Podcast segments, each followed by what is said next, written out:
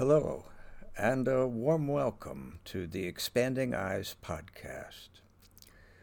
Last week, we had a little Christmas interlude because Christmas was on a Sunday when these episodes appeared. I decided it would be in order to celebrate by discussing Milton's great Christmas poem, The Nativity Ode.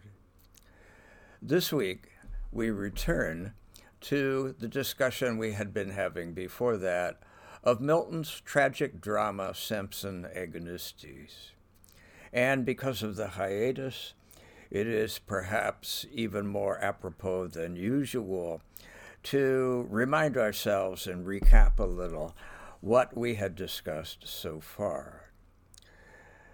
Samson Agonistes is built on the Greek model of drama, and Greek drama is structured by scenes that consist, to oversimplify a little, but basically consist of the dialogue between two characters, followed by a choral ode sung and danced by a chorus that is usually at once a character in the drama taken as a single character and a collective group.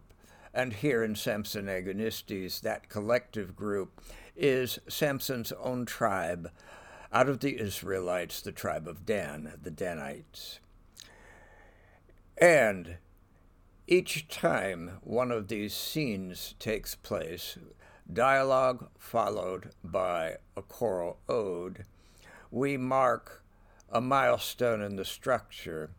And there happen to be five of them here, so that at the same time, clearly deliberately, Milton is also structuring Samson Agonistes simultaneously on the model of a five act Shakespearean tragedy, even though the prose note at the beginning of the play makes clear that Milton does not approve of the Shakespearean theater. He finds it vulgar and catering to mass preferences and prefers the elite and more artistic form of the Greek. Nonetheless, Shakespeare has an early poem expressing deep admiration for Shakespeare, and there is a five act structure here, and it's very important to see it because it describes the arc of the plot through these five hidden acts.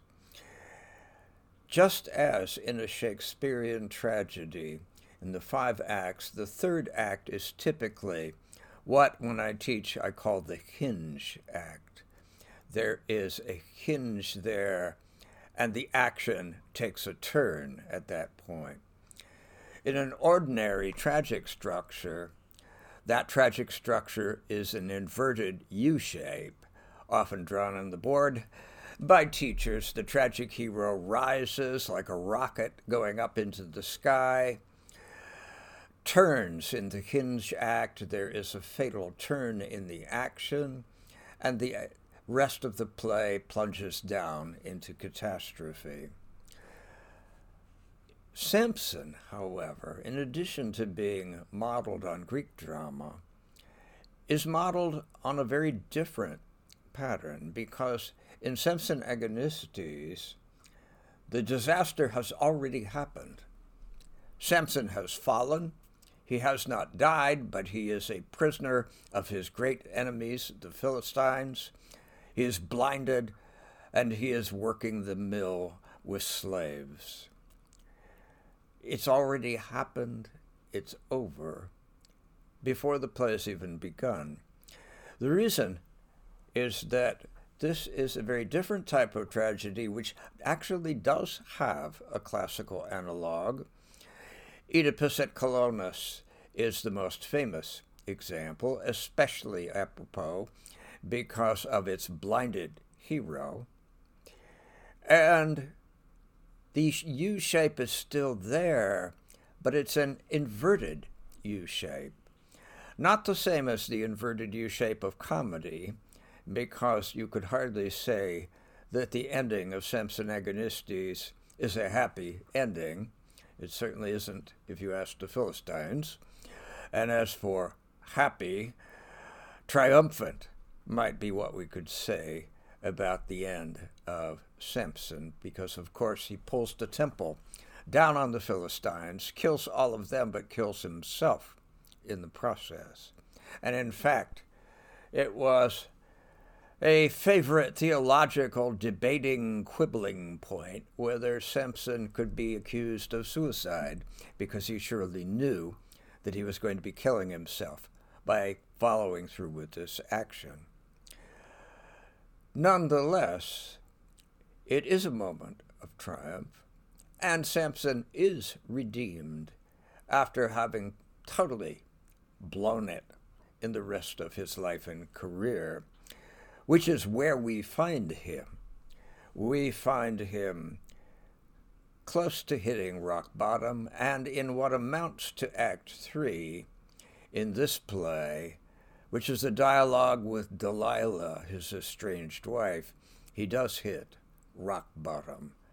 The bitterness is intense, almost incalculable. And he is close to suicide in feeling, if not in action. Milton is clearly intending us to see that this man is suicidal in mood, if not in act. Act 1, so called, which runs from the opening of the play to around line 331, begins with a soliloquy of Samson's, giving some backstory and speaking painfully, hauntingly, of the worst thing that he suffers, which is his blindness.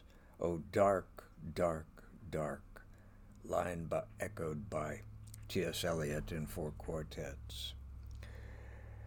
The first act consists of a dialogue with the chorus itself. And in fact, this act, which we discussed last time, two weeks ago, in this act, Samson defends himself in terms of that which he has done, which is defensible. And we have to see that clearly. We have to see exactly what he is guilty of and what he is not. And he forces the chorus to see it as well.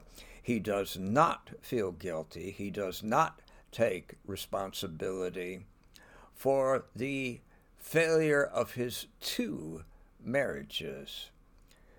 Samson Agonistes is a play about failure. And the failure of Samson is across the board. As I said last time, he has failed in every area of his life that matters to him.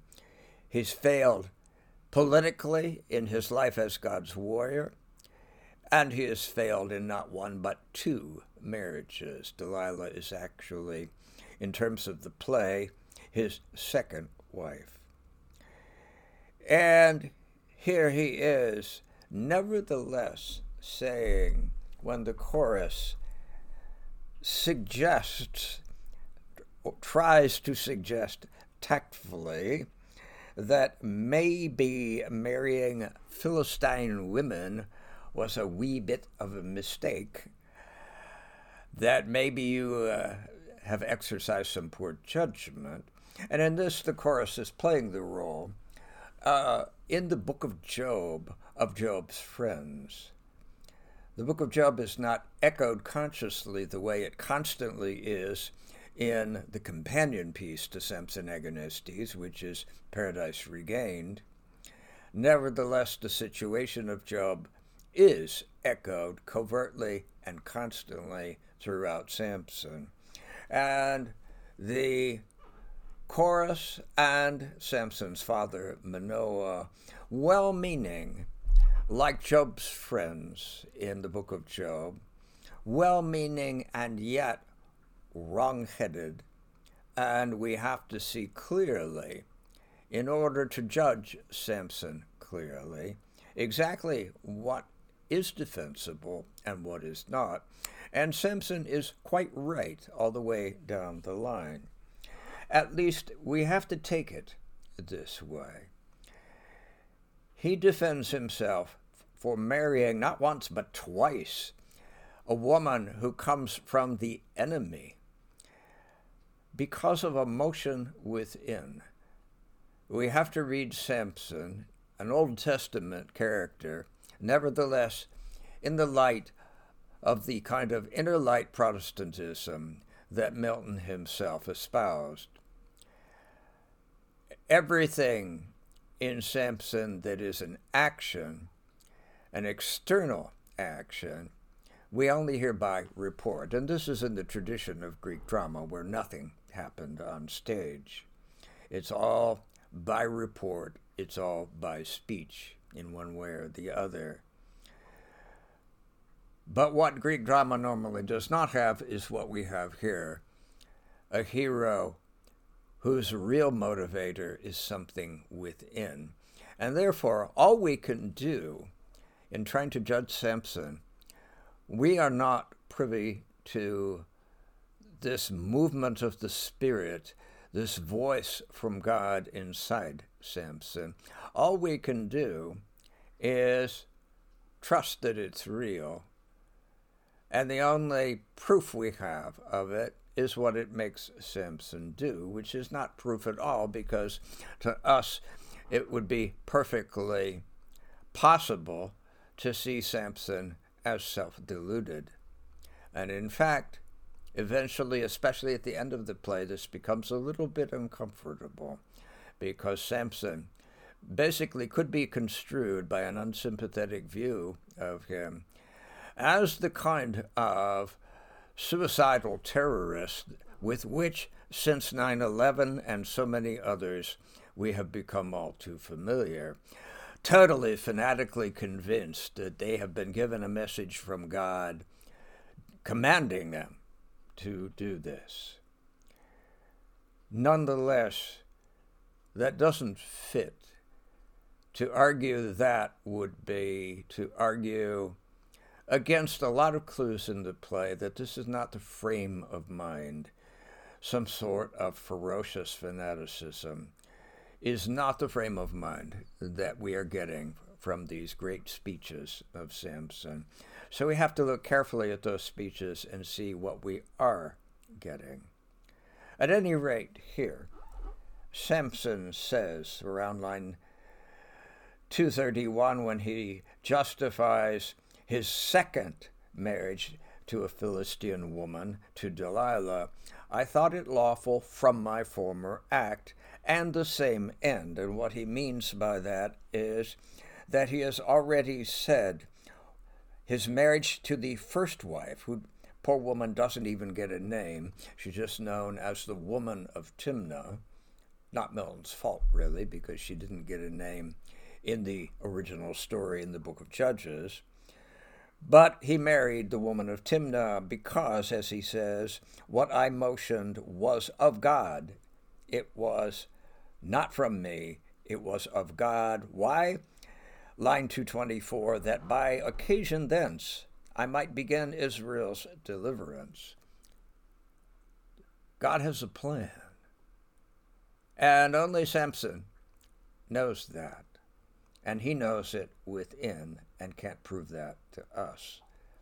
But in both cases, God has prompted what normally would be utterly forbidden and totally forbidden to Samson, who is a Nazarite, someone who took a special vow of purity. It would be definitely a no no for him to twice marry a woman of the enemy, the heathen, idol worshipping enemy. It would be virtually blasphemous, except God has a plan. And this leads to a choral ode which overtly echoes the opening of Paradise Lost, line 294 God's ways are justifiable to man. Just are the ways of God, the chorus says, and justifiable to men. Clearly an echo of the earlier poem. Yet, the chorus goes on to say, More there be who doubt his ways not just, as to his edicts found contradicting. Oh, yes, well, there is that. But that's because we're arguing according to reason. God's ways are justifiable. But, and this is perhaps, at least in its overtness, a new wrinkle in Milton, at least it's not played this way so explicitly in Paradise Lost, justifiable, but not through reason. Down reason, then, at least vain reasonings down. That's what the chorus arrives at, at least in Act One. And we have to be careful. This is drama. Things change. Therefore, characters' moods change. And as their moods change, they are perfectly capable, here as they are in Shakespeare, of saying utterly contradictory things from this thing that they said two acts previously.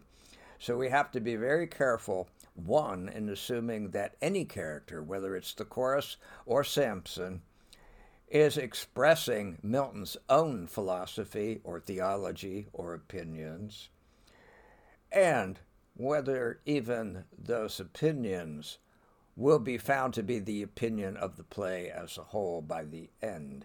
Things sway back and forth, the perspective changes, and therefore characters draw varying and sometimes conflicting conclusions. Here, the chorus rather confidently and rather high handedly says, Oh, of course, the ways of God are justifiable to men, and if they're not reasonably justifiable, well, down reason then. Easy to say, though we perhaps will grant that the chorus has reason to, no pun intended, to speak that way because if anything does not sound rationally justifiable, it's the plot of Samson Agonistes, which is a rearrangement of the plot of the Samson episodes in the book of Judges. In fact, a plot summary sounds a bit crazy. And this is God's plan, really? And we find ourselves thinking that at various points. And Milton intends that. He's not forcing it because the craziness the seeming contradictions and basically what the hell moments are back in the book of Judges. He is simply using them. But there you have it. Justifiable? Well, not by reason. This is a God who can't be confined by the rules.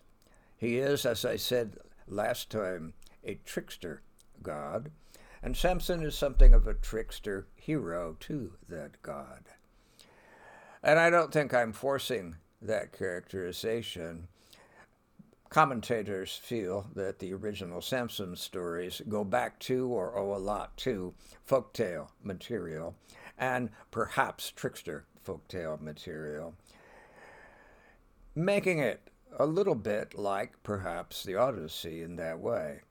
Nonetheless, the issue of justification has arisen, and whatever we think of it, this was God's plan. We don't quite figure, okay, well, why is that God's plan until we get more of the backstory in Act 2, and we move to Act 2 this time. With the entry of Manoah, Samson's father, who comes upon the stage poor old man, miserable at the state of his son. Once the great hero of the Israelites, of which as a father he was so proud. Now, line 340, he cries out, seeing his son blind, working at the mill with slaves. Oh, miserable change! And once again, if you followed through our discussion of Paradise Lost, a pretty clear echo on Milton's part of leitmotif words in that poem. The change, that word is echoed in Satan's speeches in the first two books of Paradise Lost. And oh, what a change. And he, you know, good father that he is, he's miserable about this, and he begins to blame God for, you know, what has been happening to my poor son. And Samson cuts his father short. Now we reach the area where I am guilty and I do take responsibility. Sole author I. Don't blame God. Sole author I. Sole cause. I was justified in marrying those two women because that was a motion from God within me. What I was not justified, and the rest of Act 2 harps on this. What I was not justified in was in allowing those women to betray me, allowing those women to ferret out a secret that I should never have given them out of my own weakness. And we get a tale of the rather wild and certainly complicated backstory of Samson's first marriage to the woman of Timnah. And it is, to make a long story short, it is summarized best as a kind of chain reaction. This happens, and therefore this happens. Samson is at the wedding with his Philistine bride and trickster figure. Here he goes. Just to play with their heads, apparently, or perhaps you could say as part of the God's plan mentality, he sets a riddle to the Philistines at the wedding feast. And the riddle is famous. Out of the eater came forth meat, and out of the strong came forth sweetness. What does that mean?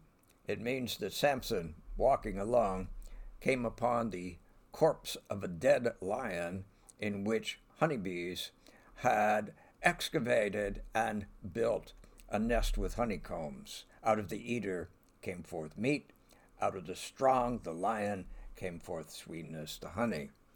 So, yeah, right. Who's going to guess that one? Easy win. Except that he told the answer to the woman of Timnah, and she trotted right over to her fellow Philistines and told them the answer, so he lost the riddle and therefore had to pay up. So, next element in the chain reaction, he kills 30 Philistines in order to take their garments, their raiment, to pay off his lost bet.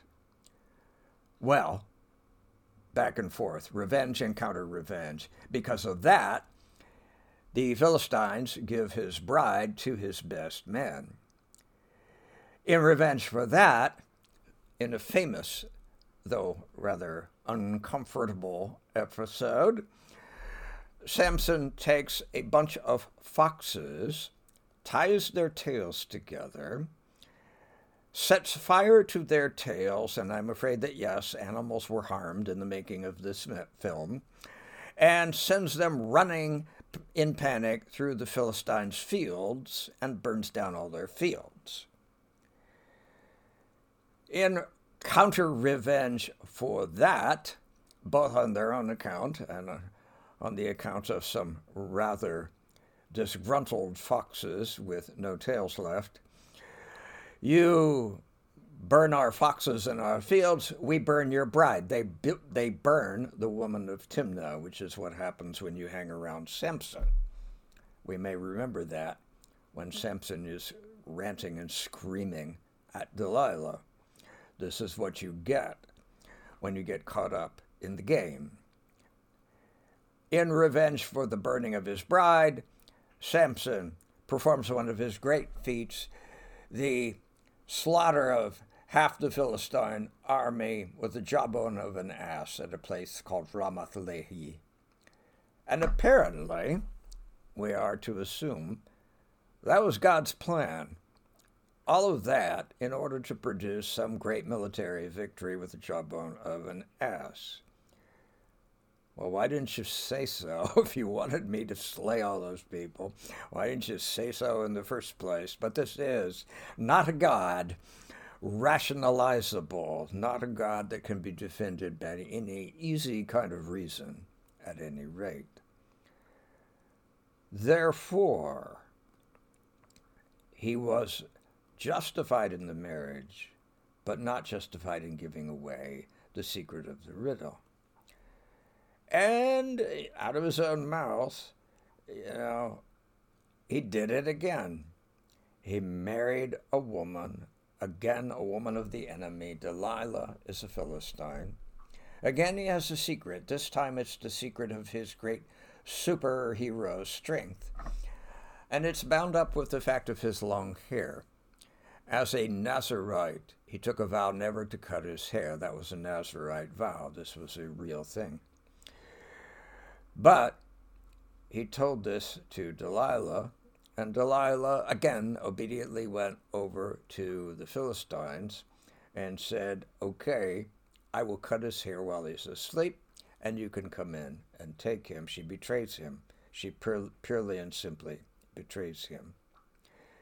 They seize upon him. His strength is gone because she has cut his hair. They blind him. And in a bitter remark around line 419, that was true blindness. Poor Manoah, trying to comfort his son, but simply having to blurt out, I shouldn't be laughing in a tragedy, especially not a Greek tragedy. That's what Milton hated about Shakespearean tragedy, that it mixed comic material in with the tragic. But when Manoah says, I cannot praise thy marriage choices, son, I always have to laugh. Yeah, this is true. But Manoah follows up on that by saying one thing right, and that is now. All that's over, and it's cleared the field, so to speak. Now, you're out of the picture as the hero, no more middlemen. Now it's purely God, Yahweh, versus Dagon, the half fish, half humanoid God of the Philistines. They were a seagoing people, and the imagery of Samson Agonistes is full of maritime and ship and sea and serpent imagery. Manoah leaves the scene. He is going to try to negotiate a ransom. He's going to try to bargain with the Philistines to bring Samson home on the grounds that Samson is now harmless and he's declining in his slavery. What harm could it do to bring his son home and take care of him? Samson returning almost to the state of a cared for dependent child. Samson says, Don't bother. Around line 487, he is reaching that dark almost suicidal state.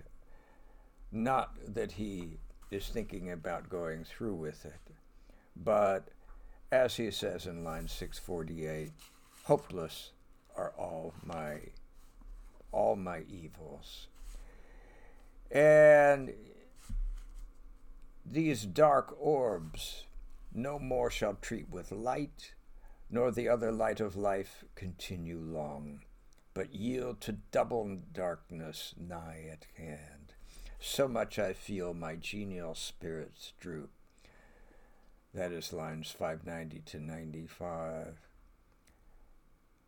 I feel as if I'm declining.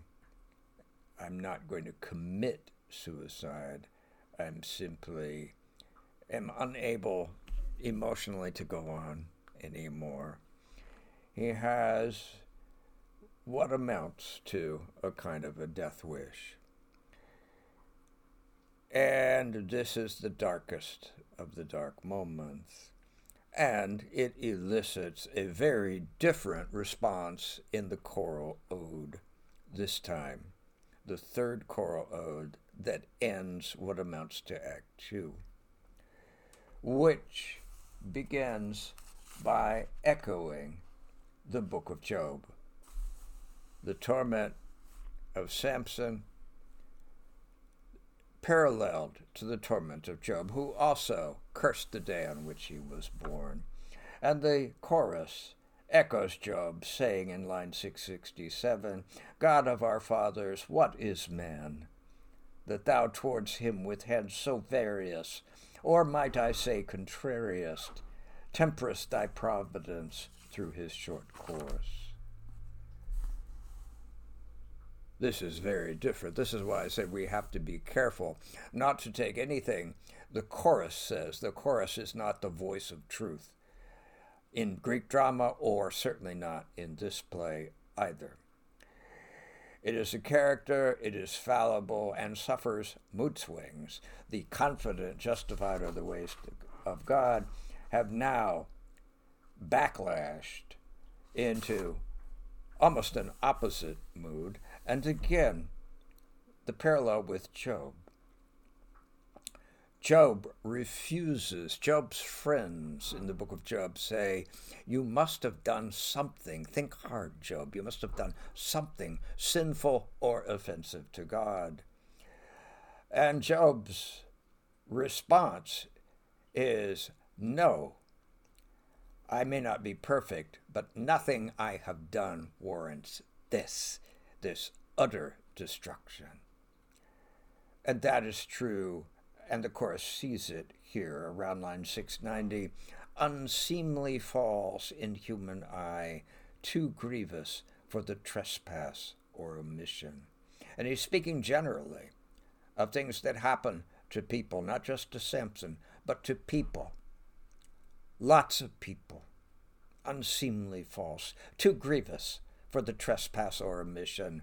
No, you must have sinned, explains this. And just or unjust alike seem miserable, for oft alike both come to evil end.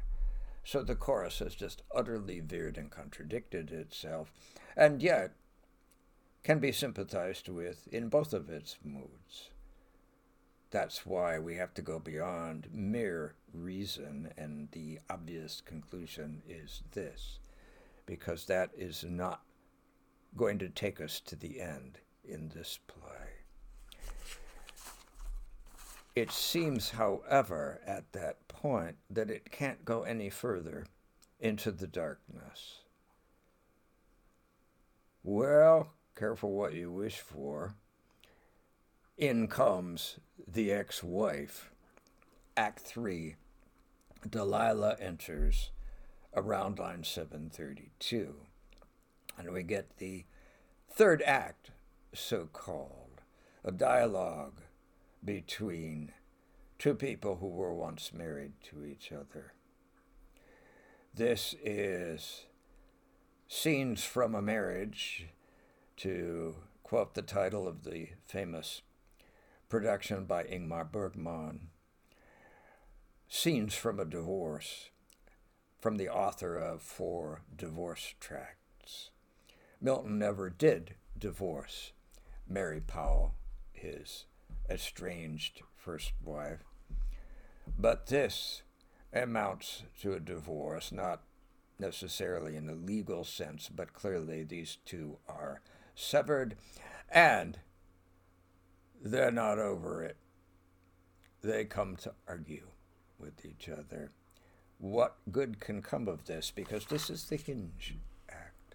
We have to ask ourselves next week what good does come of this? On the surface, it sounds like the kind of embittered mutual screaming match that we know all too well from divorces in our time. But something, if we're going to credit the master plan of a trickster God, maybe something that does not meet the eye is going on here, and we will go to examine that next time.